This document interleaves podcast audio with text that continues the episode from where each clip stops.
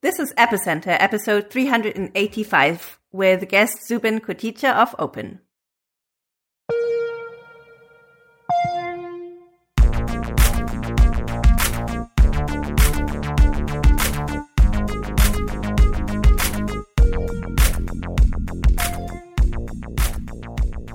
Hi, this is Friederike Ernst.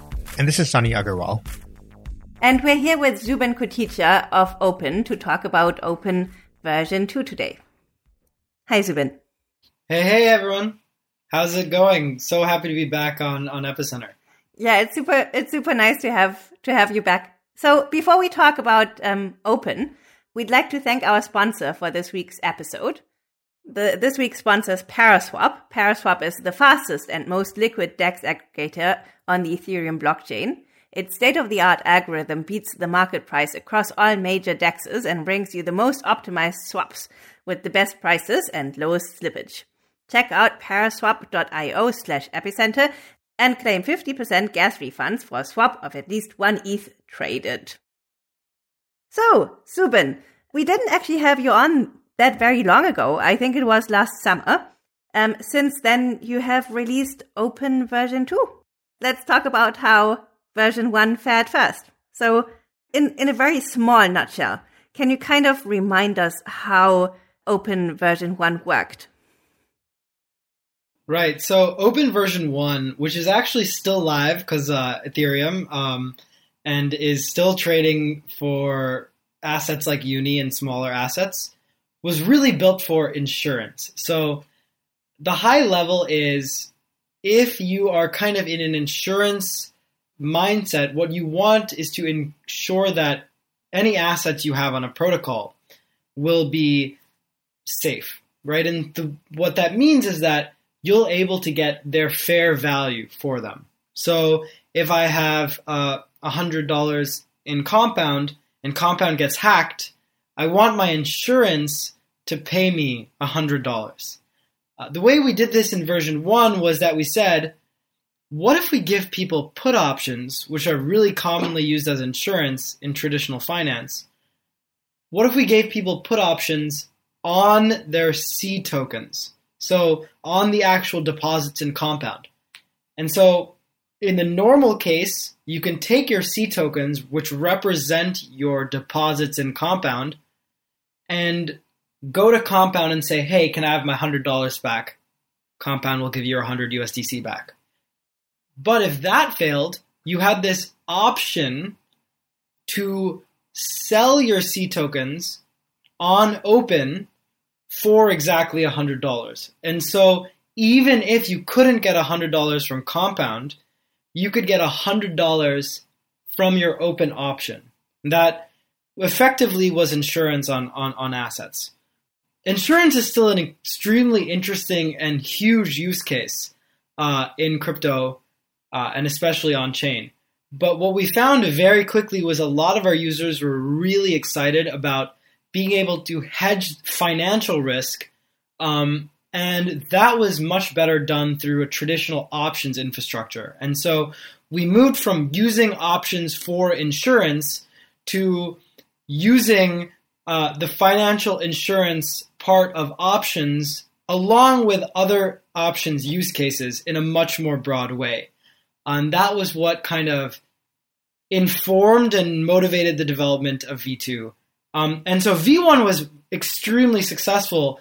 Um, after kind of pivoting from pure insurance to options, uh, we had more than $100 million of volume in the first year. And people traded options uh, on assets like Uni, on, on YFI, and on Comp before they were ever tradable anywhere else. So those were some of the first ever derivatives trades that happened uh, on some of the most important and fun foundational crypto assets.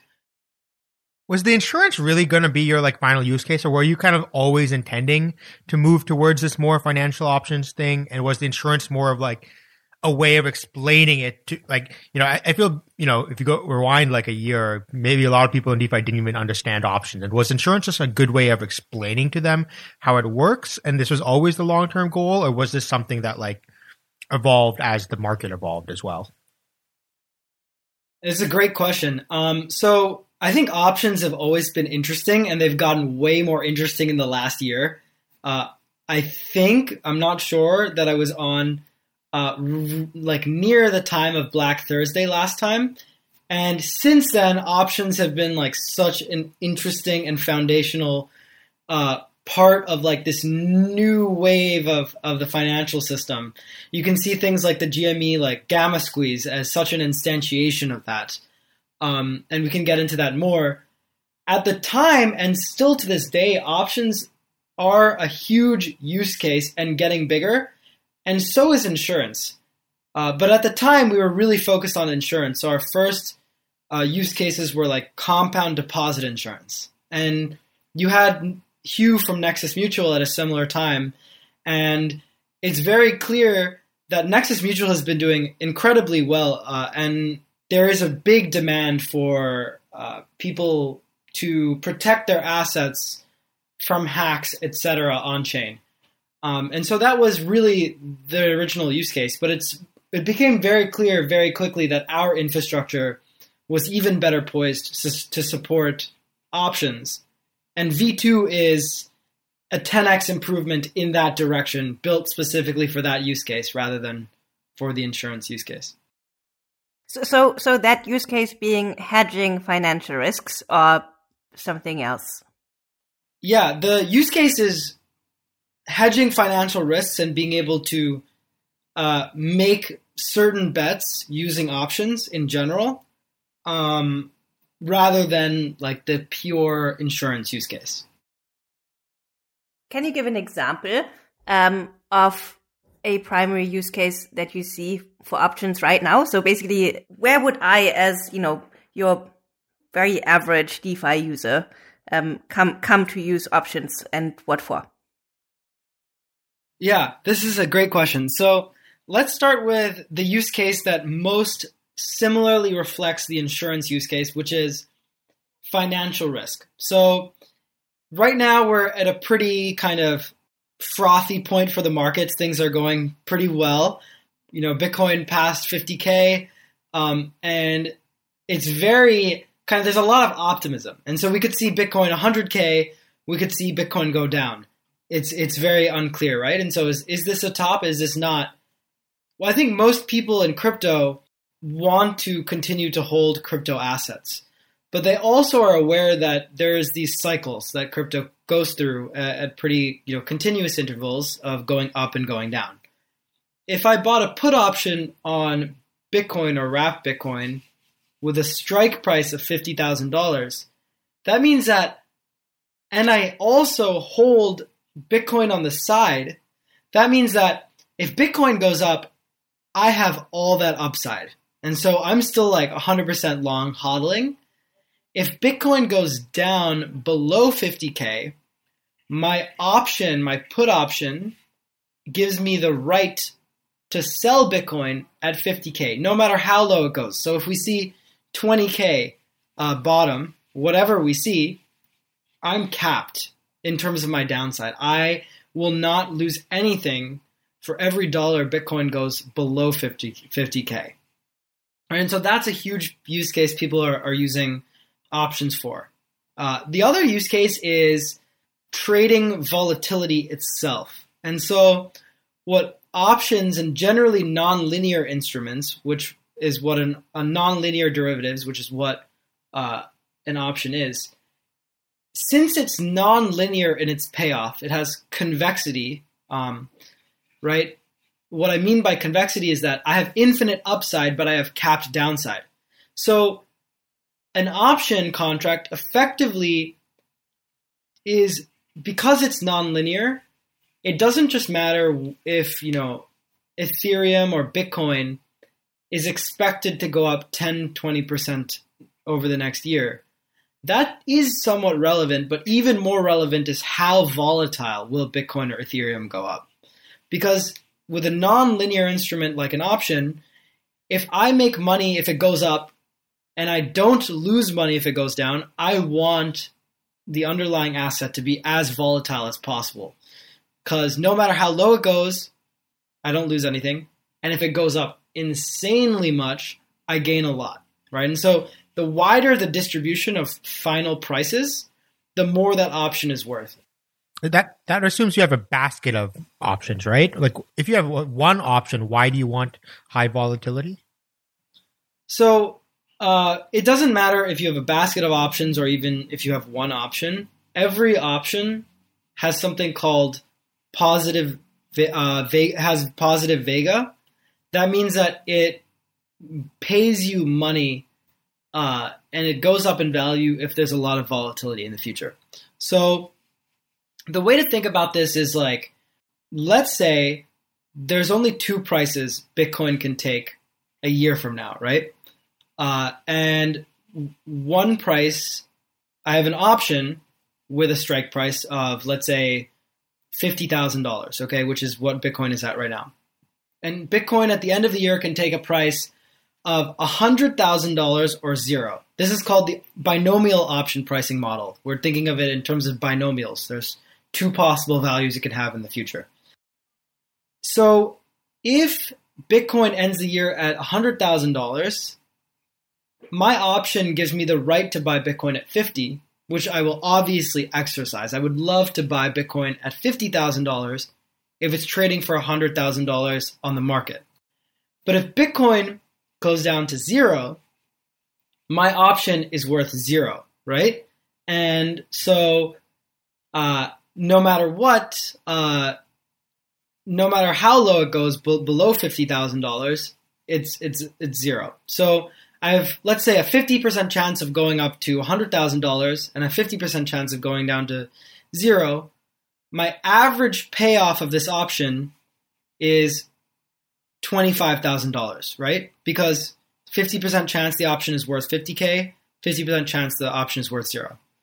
So if Bitcoin could take a price of $100,000 or zero, what if Bitcoin had less volatility? Let's say with 50% chance it ends the year at 60,000 and 50% chance it ends the year at 40,000. Well, my Bitcoin option, my call option, still has a strike price of $50,000. So it's either worth 10,000 a year from now or it's worth zero. So basically its value should be uh, $5,000. So the wider the final distribution of prices is, the higher priced options are. So any option will gain value uh, as a result of, of volatility. So this is extremely useful to, to traders because you can use option prices to figure out what the market expects volatility will be in the future. And this is called implied volatility. And so Wall Street's fear index is something called the VIX, right? And so people look at the fear index to figure out how scared is the market, how volatile does the market expect asset prices to be in, in the future. And in times of distress like Black Thursday and the early uh, kind of days of the COVID crisis, VIX spiked. Um, and so traders that held options or traders that held VIX were able to hedge their, hedge their risk uh, as a result of future volatility. What does it mean to hold VIX? Uh, so VIX is an index that's built from option prices. Um, and so another way of saying hold VIX means that you're kind of betting that volatility is going up in the future. And there's a bunch of ETFs, uh, exchange traded funds, uh, that let you do that in in traditional finance pretty easily, and they're they're very liquid. But crypto doesn't have something like that. And so that's a huge use case. And you can imagine how volatile crypto is. That's one thing that makes it so interesting from like a financial markets perspective. So that would be huge, hugely helpful. Can I just butt in there? So if you apply this again to me as, you know, your average DeFi trader, um, of course it's it's interesting to me to see what the market thinks, how volatile um, this ecosystem currently is. Um, but how would trading on on these financial instruments benefit me personally more than say buying futures? Right. So futures are really cool uh, in that they allow you to take very leveraged bets on on the price of the underlying, but they don't allow you to trade volatility itself. So what I mean by this is there's billions of dollars uh, of value traded in traditional finance of people who are literally betting volatility is going to be 100% per year next year, or like, no, it's going to be 70%, and one of those people is going to make money because they're going to go long volatility, and one of those is going to lose money. And so a DeFi trader uh, that's very savvy will be able to uh, make a lot of alpha and generate returns by betting on volatility and being potentially right. So that's one entire use case. But basically, if someone bets on volatility, someone has to bet against volatility, right? So basically, this is very much a zero sum game. So I would expect there not to be a huge market for this. So typically, if when you trade in the market, you expect the entire market to go up over time. So basically, there's a there's an upside for everyone. I mean, on average, of course. Um, but for, for these assets where you have where where to for for someone to be a winner, someone else has to be a loser. Um, those typically don't scale as well, do they? Actually, they do. So the options market right now is a $300 trillion market, and generally, derivatives markets are almost all zero sum. So if you think about an interest rate swap, right, one person is literally paying and one person is getting paid. And so it's exactly zero sum. Uh, a futures market is the same, where one person is going to lose money at expiry and one person is going to gain money. And these markets are far larger than the underlying markets in, in traditional uh, finance. The reason why they're so big is because even if someone loses money on the derivatives trade themselves, they might be using that derivatives trade to hedge a bigger position they have elsewhere. And so it's possible uh, that you know even if it loses money, it's part of a larger portfolio that still gained money uh, due to funda- fundamental value. You know, most people book flights on travel aggregators to get the most options and best prices for their travel plans. So when you're making DeFi swaps, use Paraswap to optimize your trades with low slippage.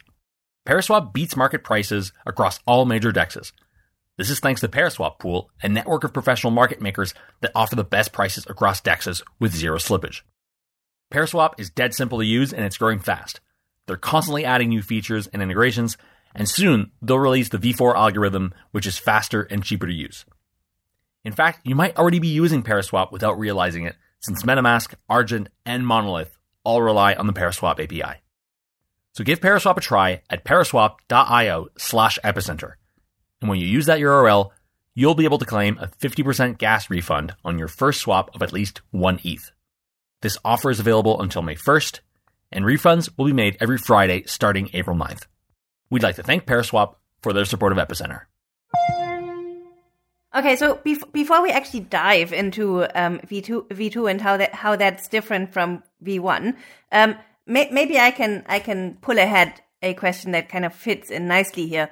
So if you look at options in the DeFi space, they haven't yet found a large amount of traction, right? So basically seeing that you're so so bullish on them and seeing that they apparently have a large amount of traction in, in the in the legacy financial system, um, what do you attribute that to? Right. This is also a very interesting kind of area to dive into.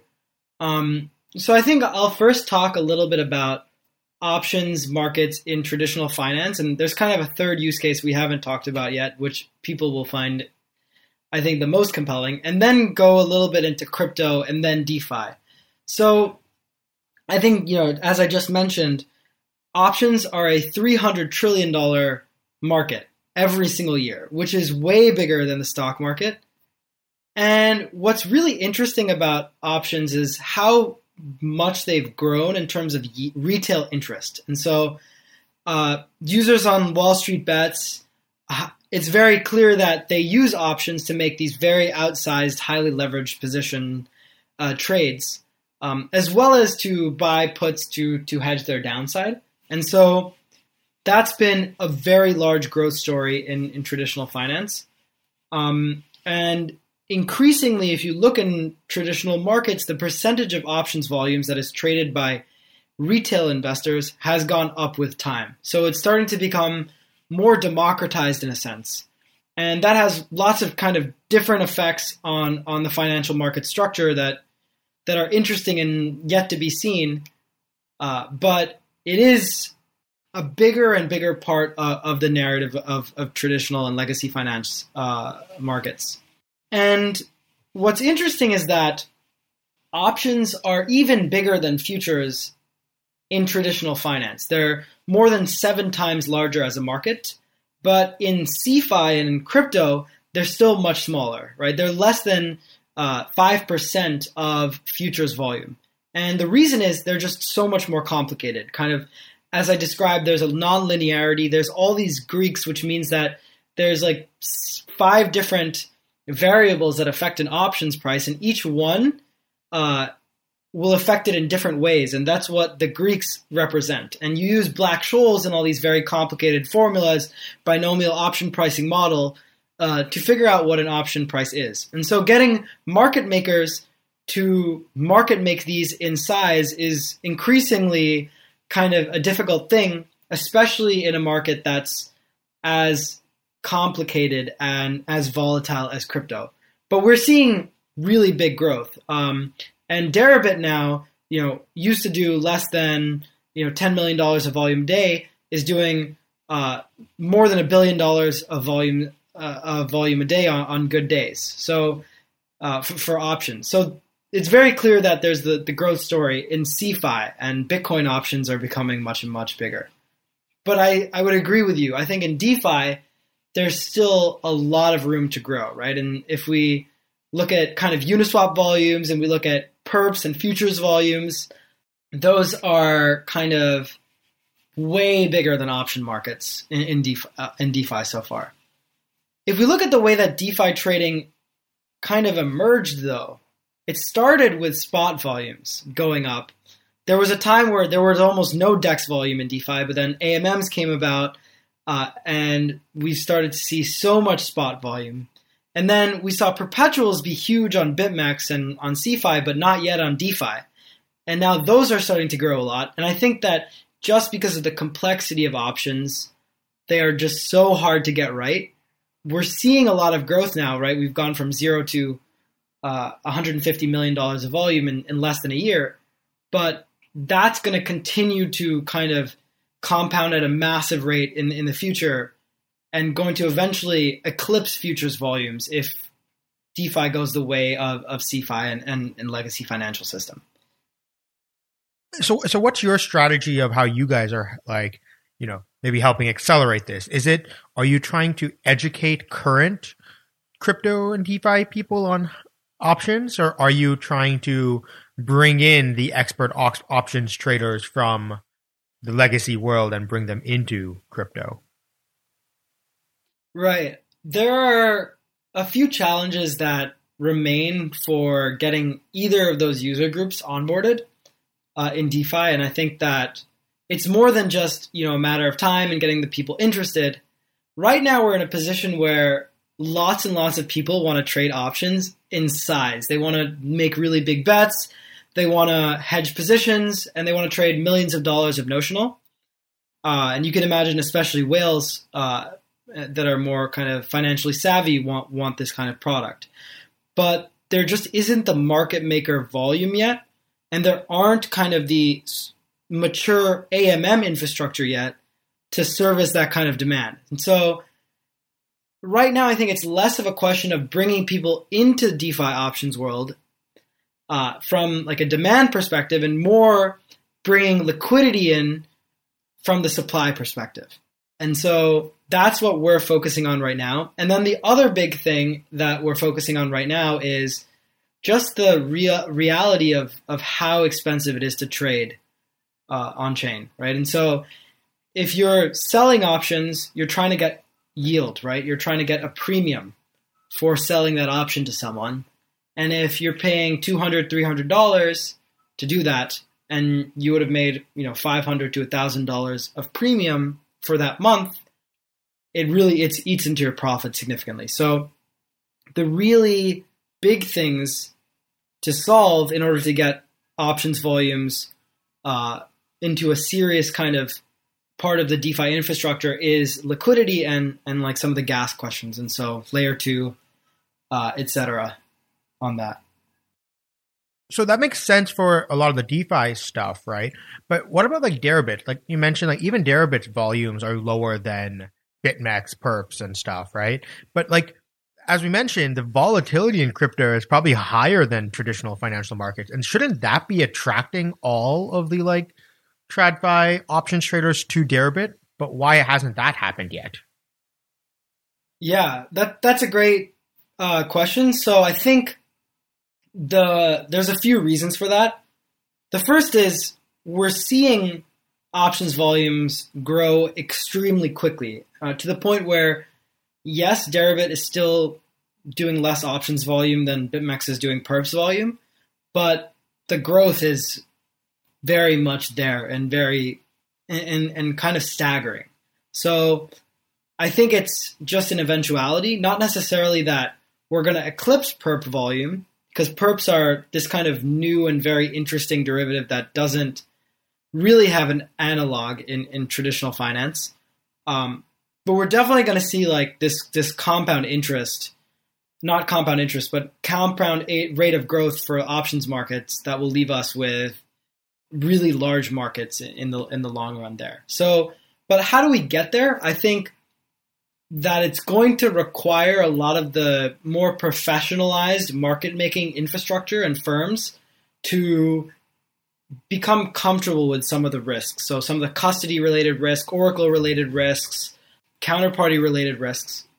I think another thing to keep in mind is that the markets for derivatives in the US, uh, especially, are very formalized. So there's clearinghouses, a bunch of infrastructure for banks to talk to each other, a bunch of infrastructures as finance uh, for like financial insurance in case like uh, an exchange goes under, and a lot of that formalism kind of needs to come into this DeFi. Not even DeFi, but a lot of this formalism needs to come into CeFi before that's attractive for for traditional and legacy market makers to to take it seriously. But I think it's just a matter of time. It so so so, so. cool. Um, so I, I'm all for talking about caveats and pitfalls, but um, I would suggest we kind of put the horse before the cart. So let's let's talk about uh, version two and how that's different from version one first. Zubin, could you could you explain what kind of changed in this upgrade? Right. So the goal of Opyn version 2 is to be the most capitally efficient uh, and powerful options protocol in DeFi. And the way we do that is a few kind of routes we tackled. The first is make user experience way better. Um, and there's a few things we did for that. The second is pure capital efficiency improvements. Um, and we've gone after that as well. And the third is developer experience. So when it comes to user experience in version one of the protocol, and I think this is something Sunny talked about, they were physically settled options. So if I wanted to, uh, if I wanted to exercise my kind of you know Bitcoin call option that I talked about earlier, let's say Bitcoin is one day trading at hundred thousand dollars, and I have a call struck at fifty thousand with a strike price of fifty thousand. That means that I have to the right to buy Bitcoin at $50,000, even though it's trading at $100,000 on the market. And in order to exercise that, there's two ways that I could do it. The first is through physical settlement, which means I literally come with USDC or DAI or Tether or, or other stablecoin, and I exchange that with one Bitcoin that my my counterparty gives me. And so there's these physical assets that are delivered and a real trade happens. And you can imagine that this is this can work in, in CeFi pretty well, but in DeFi, there are a couple of problems. The first is it's a huge liveness requirement for the user. And so you can imagine a user just wanting to like fire and forget, and if their option is in the money, they don't have to necessarily pay the gas costs uh, to to exercise that. So that's the first thing.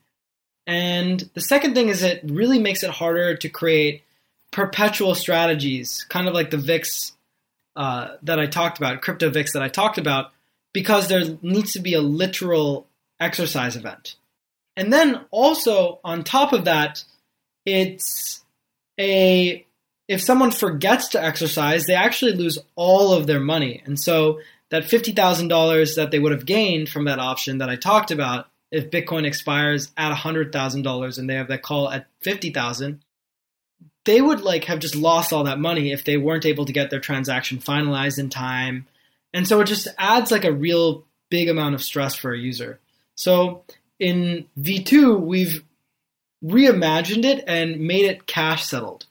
And so what that means is using uh, a Oracle price, you can figure out what the difference in price is between the underlying asset and the strike price. And you just give that amount to the person who is exercising without them having to exercise, actually.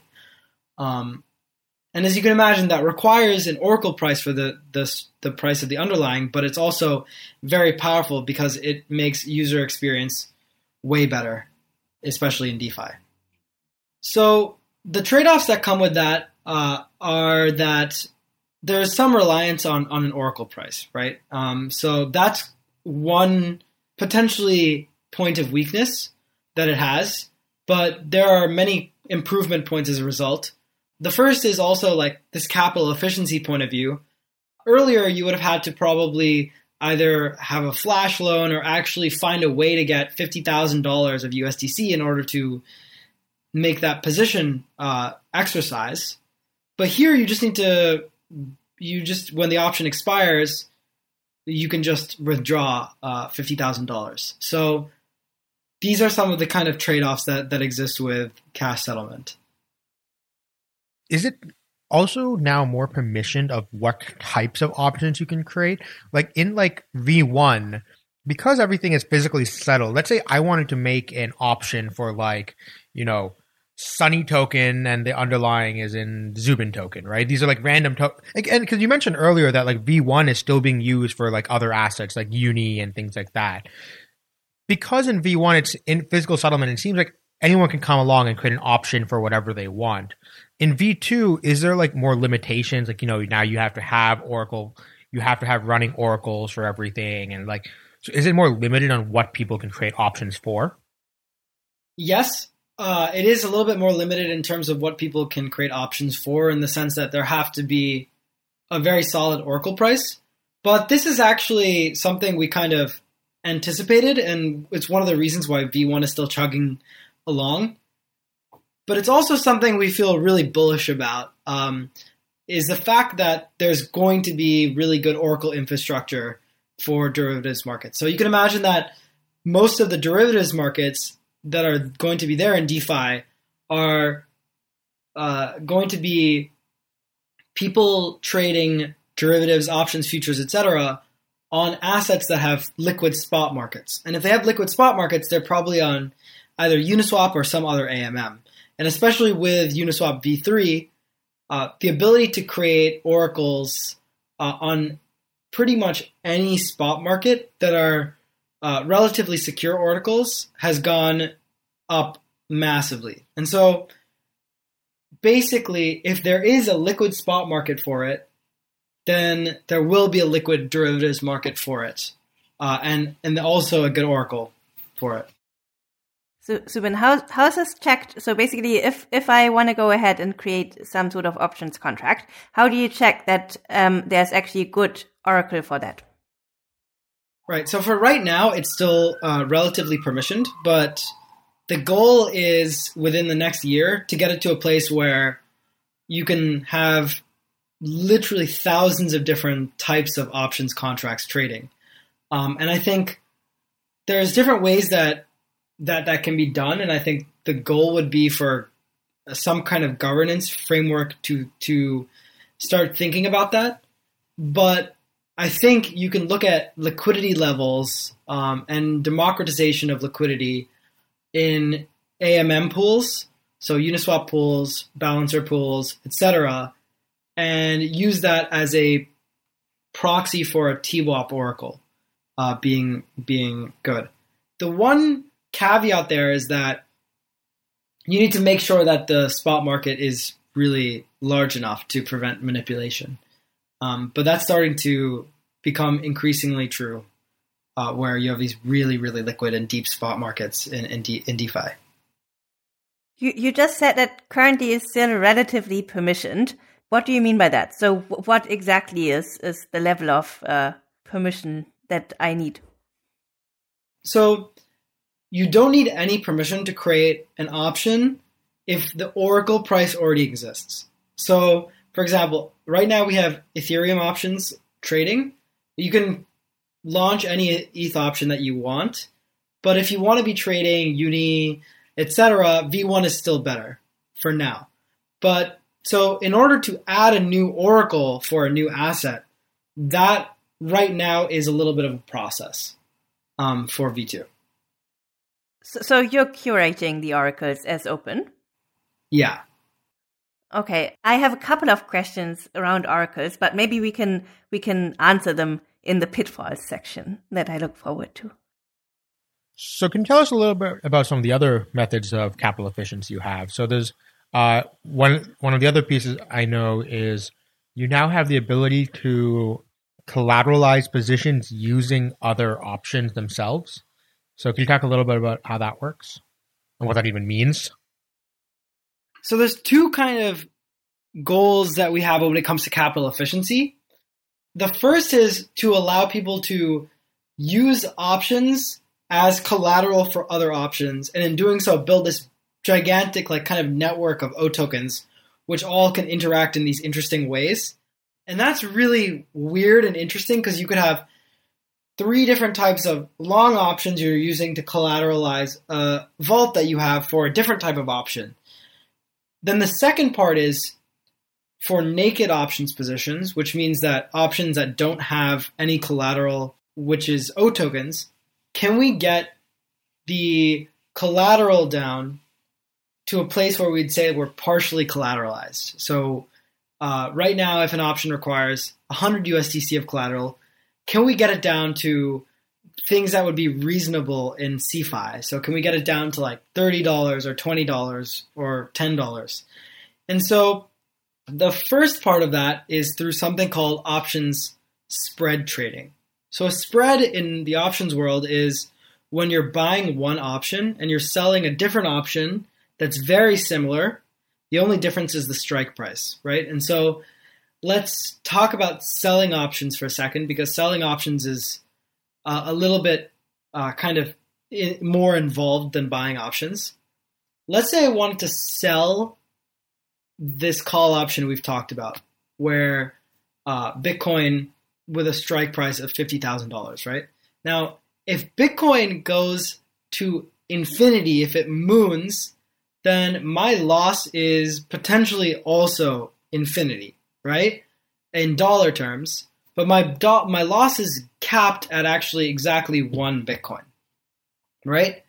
And so if my loss is capped at exactly one Bitcoin, that's still a lot of risk, right? And as a result, the amount of collateral I need is like $50,000, which is exactly one Bitcoin. But I could use an option that I bought, a different call option, to collateralize my uh, $50,000 option. So let's say I'm selling this Bitcoin call option with a strike price of $50,000 and I need, you know, one Bitcoin in order to collateralize it. If instead I came with I tried to collateralize it with a Bitcoin call option that has a strike price of $60,000, right? That means the difference between the option I sold and the option I bought, the difference in strikes is $10,000. And it turns out that $10,000 is actually the maximum I'm, I could lose from this position. I can no longer lose an infinite amount of money. If Bitcoin keeps going up, keeps going up, I'll keep losing money from the call option that I shorted, the call option that I sold, but I'll also gain the exact same amount of money with the option that I bought. So when Bitcoin goes from $50,000 to $60,000, I will lose $10,000, but after $60,000, I own a call option, and so I won't lose any more money. And so I can collateralize that position with just $10,000 rather than $50,000. So I've unlocked, you know, 5x capital efficiency. And so in a way that means like technically everything is fully collateralized. It's just not being collateralized via underlying assets, right? It, it, it is still 100% collateralized just with other options. Exactly, exactly. So V2 launched with uh, full collateralization plus plus spread trading. And spread trading is using options positions that you have in order to create a more capital efficient portfolio on the on the portfolio level. But it doesn't mean that you're ever like in a position of margining or liquidation. So the goal is to become uh, to kind of be at the forefront of DeFi capital efficiency and have positions that are margined and liquidatable. Um, and that's a, something we're releasing in an upgrade very soon, which is our partial collateralization upgrade, uh, which I can get into as well. Well, why do you have to build that into Opyn rather than like saying relying on other DeFi protocols to give people margin on their collateral and then allow them to deposit that? Well, you don't have to, but it's it's not like a have to or not. It's like this is not doable if it's not built into Opyn itself, right? If you want to unlock system level capital efficiency, you need to actually build this into Opyn itself. So I think maybe to make that more clear, I, it might be helpful to explain exactly how this upgrade we're releasing, uh, and it's going to be sent to audit actually in the next few days as we're speaking right now, but how this upgrade works. So basically, in the options world, you have strike prices, right? And as I talked about with like this Bitcoin option, let's say you have a strike price of $10,000 or sorry, $50,000. You need one Bitcoin in order to collateralize it, right? Because the maximum it could lose is one Bitcoin.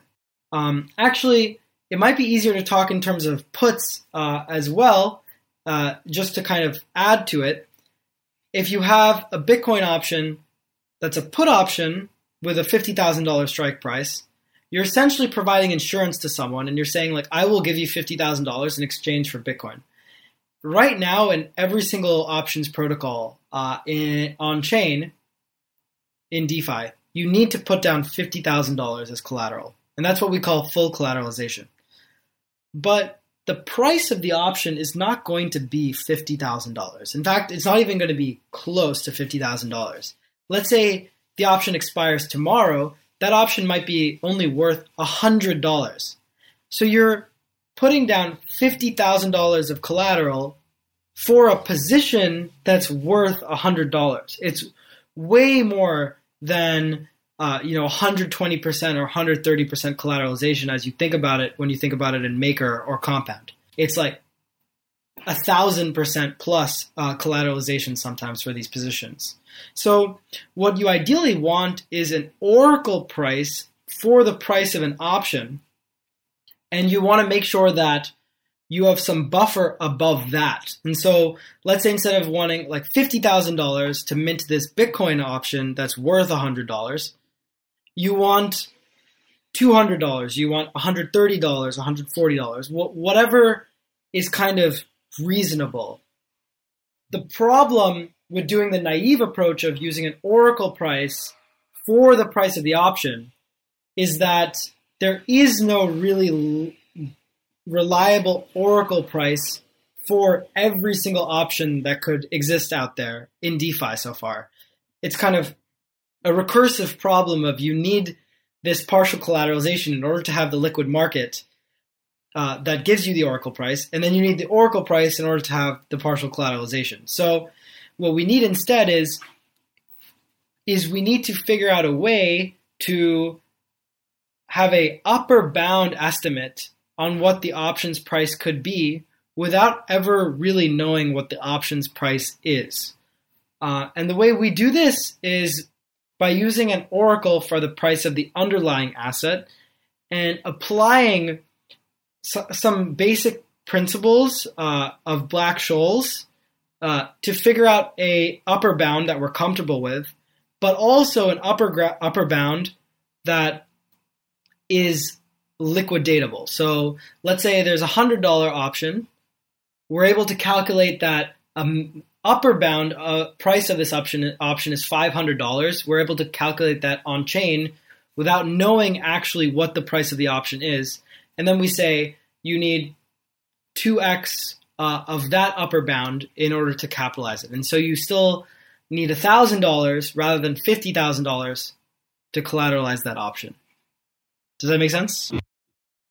Yeah, but there's a lot of assumptions that go into this. I would say this because I'm a physicist, but um, basically all of these financial market models, they're governed by parameters that are kind of just set by experience, right? So there, there can always be a black swan event where, where, where the model is actually wrong because the predictive power is low.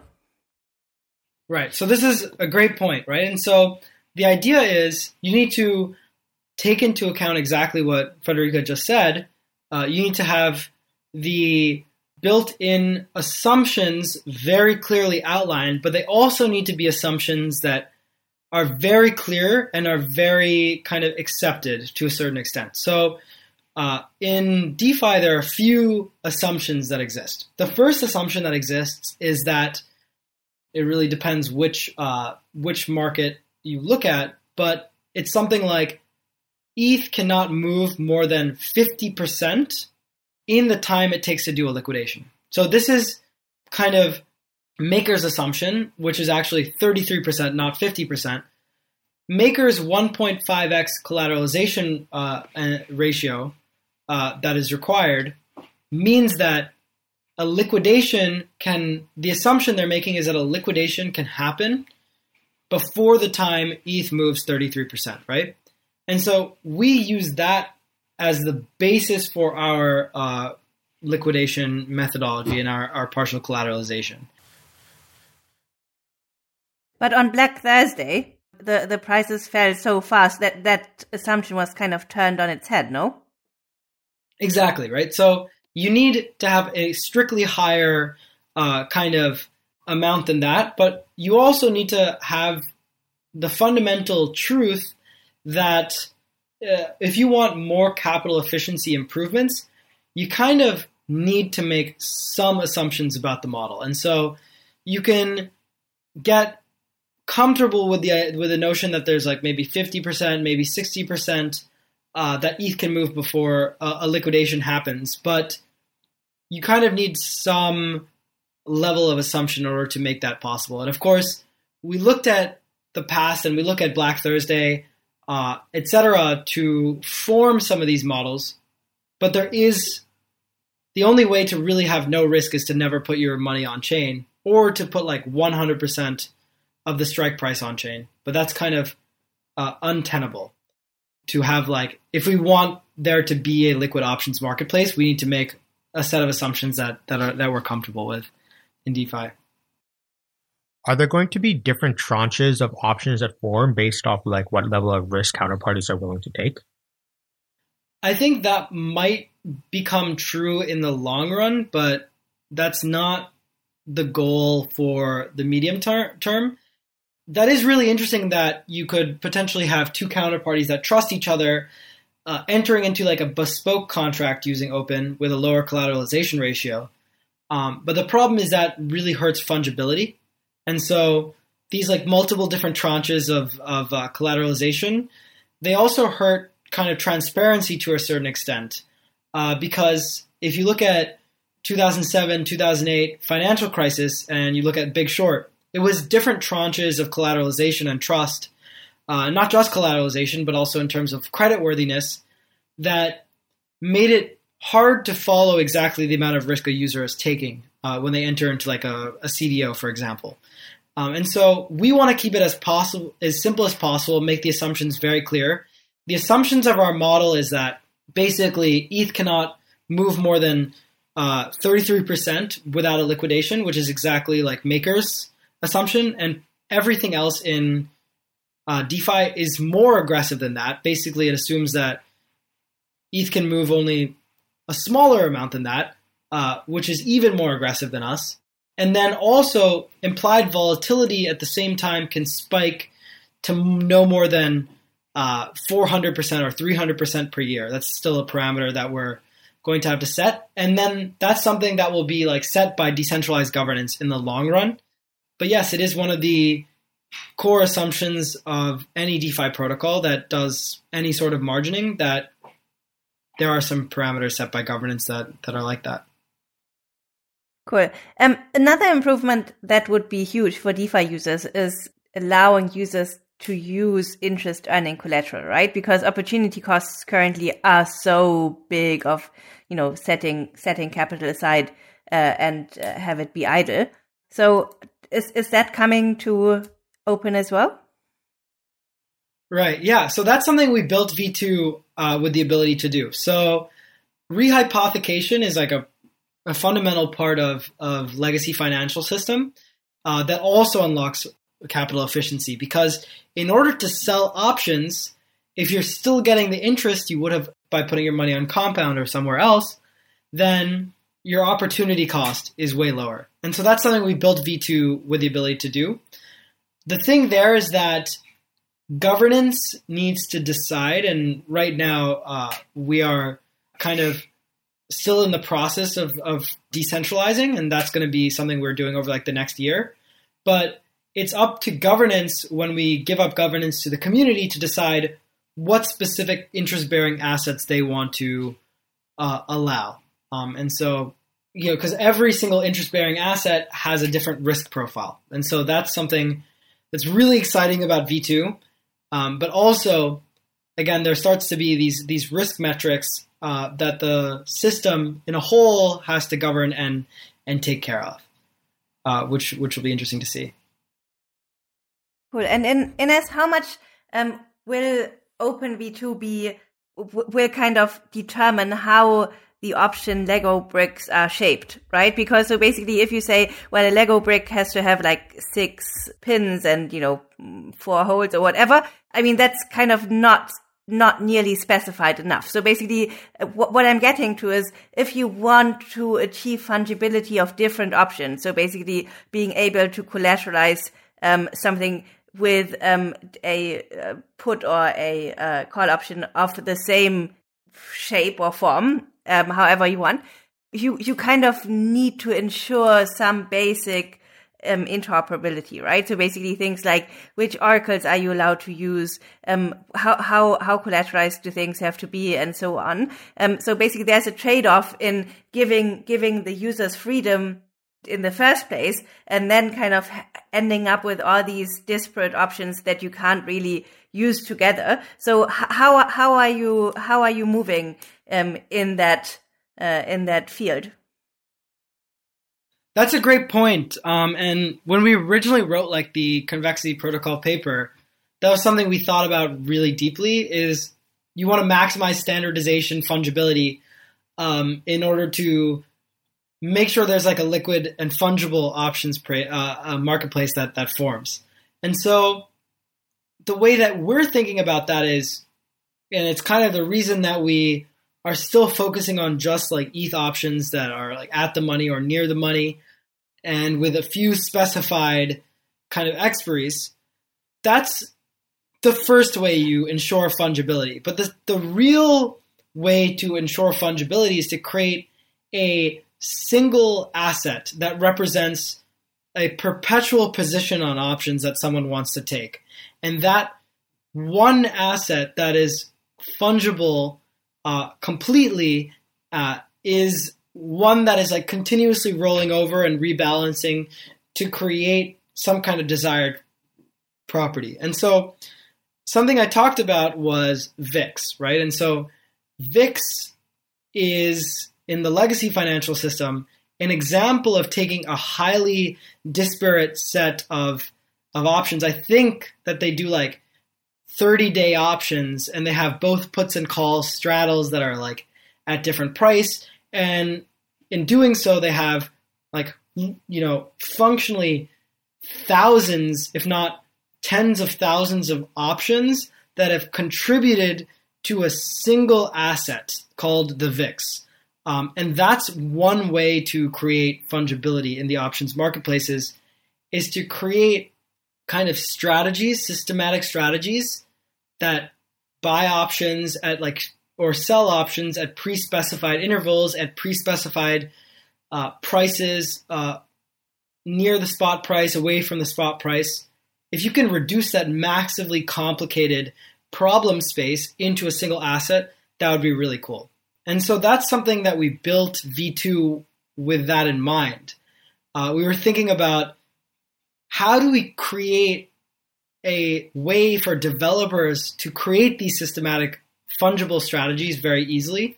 And the way that you do that is through something called an operator. So an operator is a a uh, a kind of special permissioned uh, uh, actor in the Opyn ecosystem. A user can decide whether or not to give an operator access. And when I say permissioned, I mean anyone in the world can be an operator, and any developer in the world can create an operator smart contract.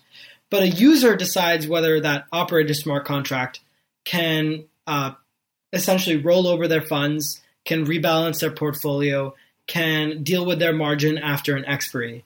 Um, and so, if someone wa- wanted right now to create VIX for crypto, uh, and make it liquid for the first time in DeFi, they could build an operator smart contract that did exactly that for Opyn. So that's how you create fungibility out of like this really complicated problem space of options.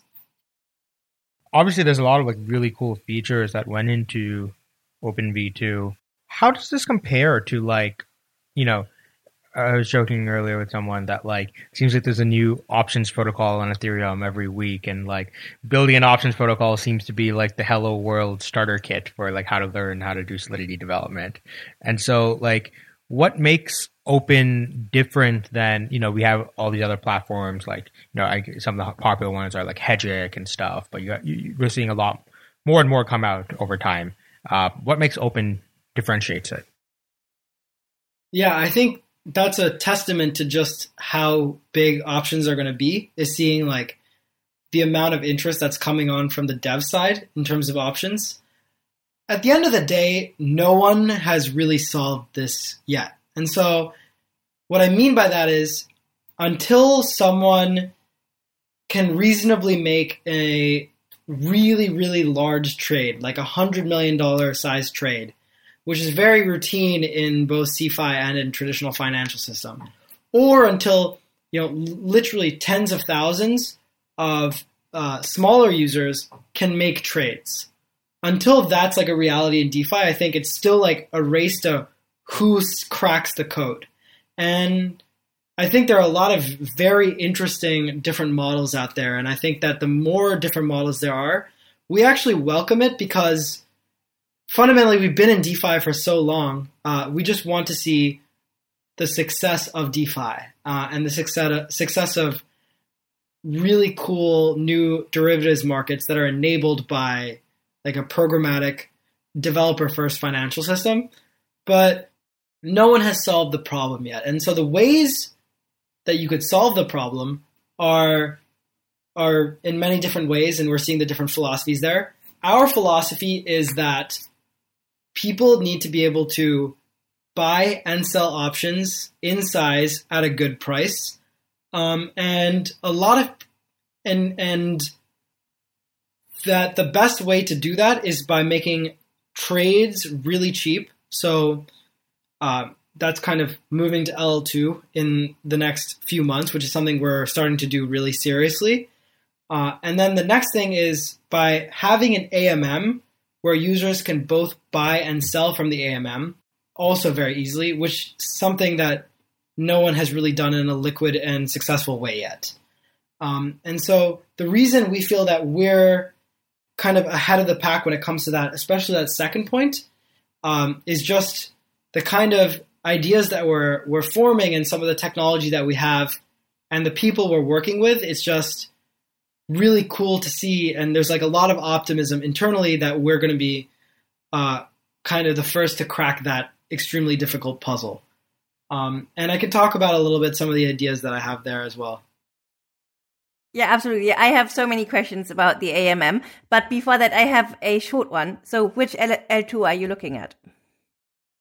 Yeah, we're looking at tons of things. I think that when it comes to just a trading infrastructure for people to like buy, sell options and exercise um, options, we're looking at you know zk rollups uh, are, are very promising from that point of view. Um, but when we want, when we talk about like having the entire infrastructure, the margining system, partial collateralization, and AMM trading, all of that stuff looks like it needs to be done on some kind of optimistic rollup. I'm pretty bullish on the idea of like being able to take something that looks very close to Solidity code, modifying it very slightly, and having a very similar experience for users. And I think like everyone else who's building a DeFi would be feeling similar. And that's one reason that something like Optimism, where the OVM is kind of based on the EVM, is really compelling. But we're still in a space in 2021, uh, in, in March 2021, where no L2 has won out clearly. So super open minded when it comes to that. Cool. I look forward to seeing what, what option actually wins. Talking of AMMs, so actually building an AMM for um, an asset that has a correct price at a certain point in time is actually, I would have said impossible, but basically, you, you, you basically what you said earlier makes me think maybe you maybe you have thought about something that I haven't thought about yet. So I mean, basically, the the thing about AMMs is impermanent loss, and in the case of options or other things that clearly have a right price at a certain time, um, this impermanent loss becomes very much permanent loss. Um, so basically, b- because there's an information asymmetry between a dumb bot and a sometimes not as dumb trader, the, the AMM liquidity provider should lose. But it sounds like you, you, you kind of figured something out here. So l- let us in on that to put that into simple terms that maybe people can understand, I, I, think that what made it obvious for me was like, you know, you can take something like an option, and if it expires out of the money, the value is zero. And on Uniswap, if you have a you know ETH versus these like options, and the value of the options go to zero, then everyone will just take their worthless options and sell them to the pool and withdraw all the ETH from the system, and the liquidity providers are left holding the bag of these zero value options. Yeah, exactly. So on Uniswap, which was like the first place where open O tokens were trading, where options were trading, you got really, really bad, impermanent, basically permanent loss from drift due to the option marching forward towards its expiry, towards its maturity, right? And as it marches towards expiry, if especially if it's out of the money, that means that it's going to be completely worthless. And so you have this drift that is very clear that's going to just destroy the, the LPs, as Sunny just said. The thing that is interesting, though, is that Uniswap empirically works very well for a spot market where drift is minimal. So if you have an ETH USD option, uh, you find that the drift between ETH and USD, yes, there's like tons of volatility, but it's not like ETH is always like going to expire at like zero or something the way that you would have for an option. And so, in fact, if, an, if a liquidity provider in the ideal case is able to provide liquidity at a specific price and take out liquidity at the same price, then they're almost guaranteed to have made a profit. So that's how we started thinking about options uh, and AMM design. We were like, hmm, yes, the price of an option goes down over time. This is called theta decay, and it's the Greek that represents how much an option goes down in price over time. So that's a drift we know about ahead of time. Is there another parameter which actually, for an option, is expected to be constant over time in the absence of any kind of new information? And options are actually not really priced in terms of dollars. When traders price options and think about options and say like, can I buy an option from you? Here's the price that I'll pay. They actually talk about it in terms of implied volatility or vols, right? And implied volatility is like basically when you use Black Scholes, you you back it out uh, from Black Scholes, but it's the way that you compare options against each other, and it's the way that you really inherently price an option in terms of vols. So the idea is, could we say that the implied volatility of the option is staying constant? And that's how we're pricing the option in terms of its implied volatility. And so over time, even if theta decay kills the value of the option, implied volatility is constant. And so the price for offer in dollar terms should go down with time. So this is very similar to kind of the yield space idea. Uh, yield space is a paper from uh, Dan Robinson uh, and uh, and a, few other folks, Lev, Livnev, uh, that about kind of how to build an AMM when you have interest rate drift. So if you have a yToken, which is a zero coupon bond, that's drift you know about ahead of time. What they did is they took the idea of an AMM and they flipped it on on its head and its head and said, "Wait, we're not trying to figure out what the price the zero coupon bond is in dollar terms. We're trying to figure out what the price the zero coupon bond is in interest rate terms, we're going to hold interest rates constant in the absence of trades. Any trades uh, that buy the uh, the the zero coupon bond will make the interest rate go down, and any uh, uh, trades that sell the zero coupon bond to the pool will make the interest rate go up, and in doing so, we'll have this predetermined drift that's nicely taken care of. Uh, for us, we instead of trying to price you know, like bonds are priced, their inherent uh, way to price and compare bonds is in terms of interest rates and not in terms of dollars. Similarly, in the options world, the way to compare options is in terms of vols or implied volatility and not in dollars. And so you can hold that constant and have that go up and down based on a constant product. And that's kind of an idea that we came up with towards like late summer last year turns out it's like really complicated doing black scholes on chain, blacking it out, uh, backing out volatilities from black scholes, figuring out exactly what slippage function is, how steep it is. But we're we've made significantly significant headway when it comes to that, uh, and have some really kind of exciting ideas there as well. So I know currently you guys are actually not using an AMM at all. You guys are actually using 0x to uh, do a lot of your market making. Is that because, yeah, w- what's the reason for doing that? Right. It's because the kind of current AMM infrastructure that's not purpose built for options has the exact problem Friederike mentioned, where you have permanent loss and the options are just so leveraged uh, and so complicated that a very kind of naive spot AMM is almost certain to lose a lot of money. Um, and also, fees are not high enough uh, as well as a percentage of premium.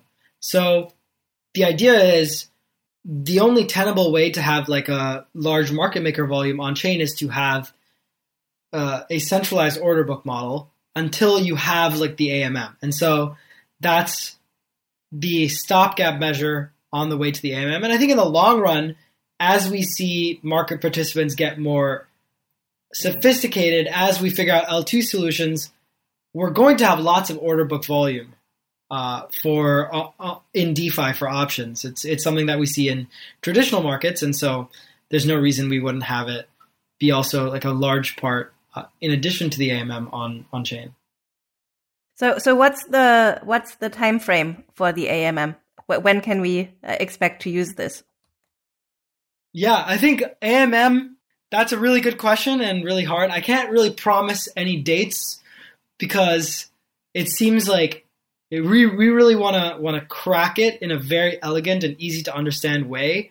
Uh, just because the complexity of something like an options AMM means that if there's any sort of issues, uh, it would be it would be ca- catastrophic for a liquidity provider, which is one thing that gives me pause with a lot of the other AMM designs for options that are out there. It's very clear that there's catastrophic flaws in them. Uh, and I, I, don't mean that in like as an, as an insulting way. I think there are really cool ideas out there. It's just such a hard problem. Um, so I can't give you an exact date, but let's just say in the next, we will be able to, we'll definitely be able to have an AMM before L2s are big in Ethereum and way, way before ETH 2.0 is a thing. So it's definitely like way before you have the ability to have massive order books uh, dealing with a majority of volume. It, you'll will have uh, is my estimate of when we're going to have super liquid AMMs for options. I, I feel like you're doing this nesting collateral thing here where you answer my question by, you know, like inputting another parameter and saying, I don't know, but before that parameter. Okay. Anyways, I think this is, this is probably a good way to wrap up. Thank you, Zubin, for coming on. And, uh, I look forward to using the new AMM. I think this is, this is going to be a huge thing if it actually works out. Yeah. So, so awesome to be here and so excited to be kind of, uh, working closer with the Epicenter team uh, when it comes to doing my own interviews. So fun to be on the other side of it as well. Uh, and as always, it's a, it's really fun to chat with uh, with with you, Sunny. And thank you for joining us on this week's episode. We release new episodes every week.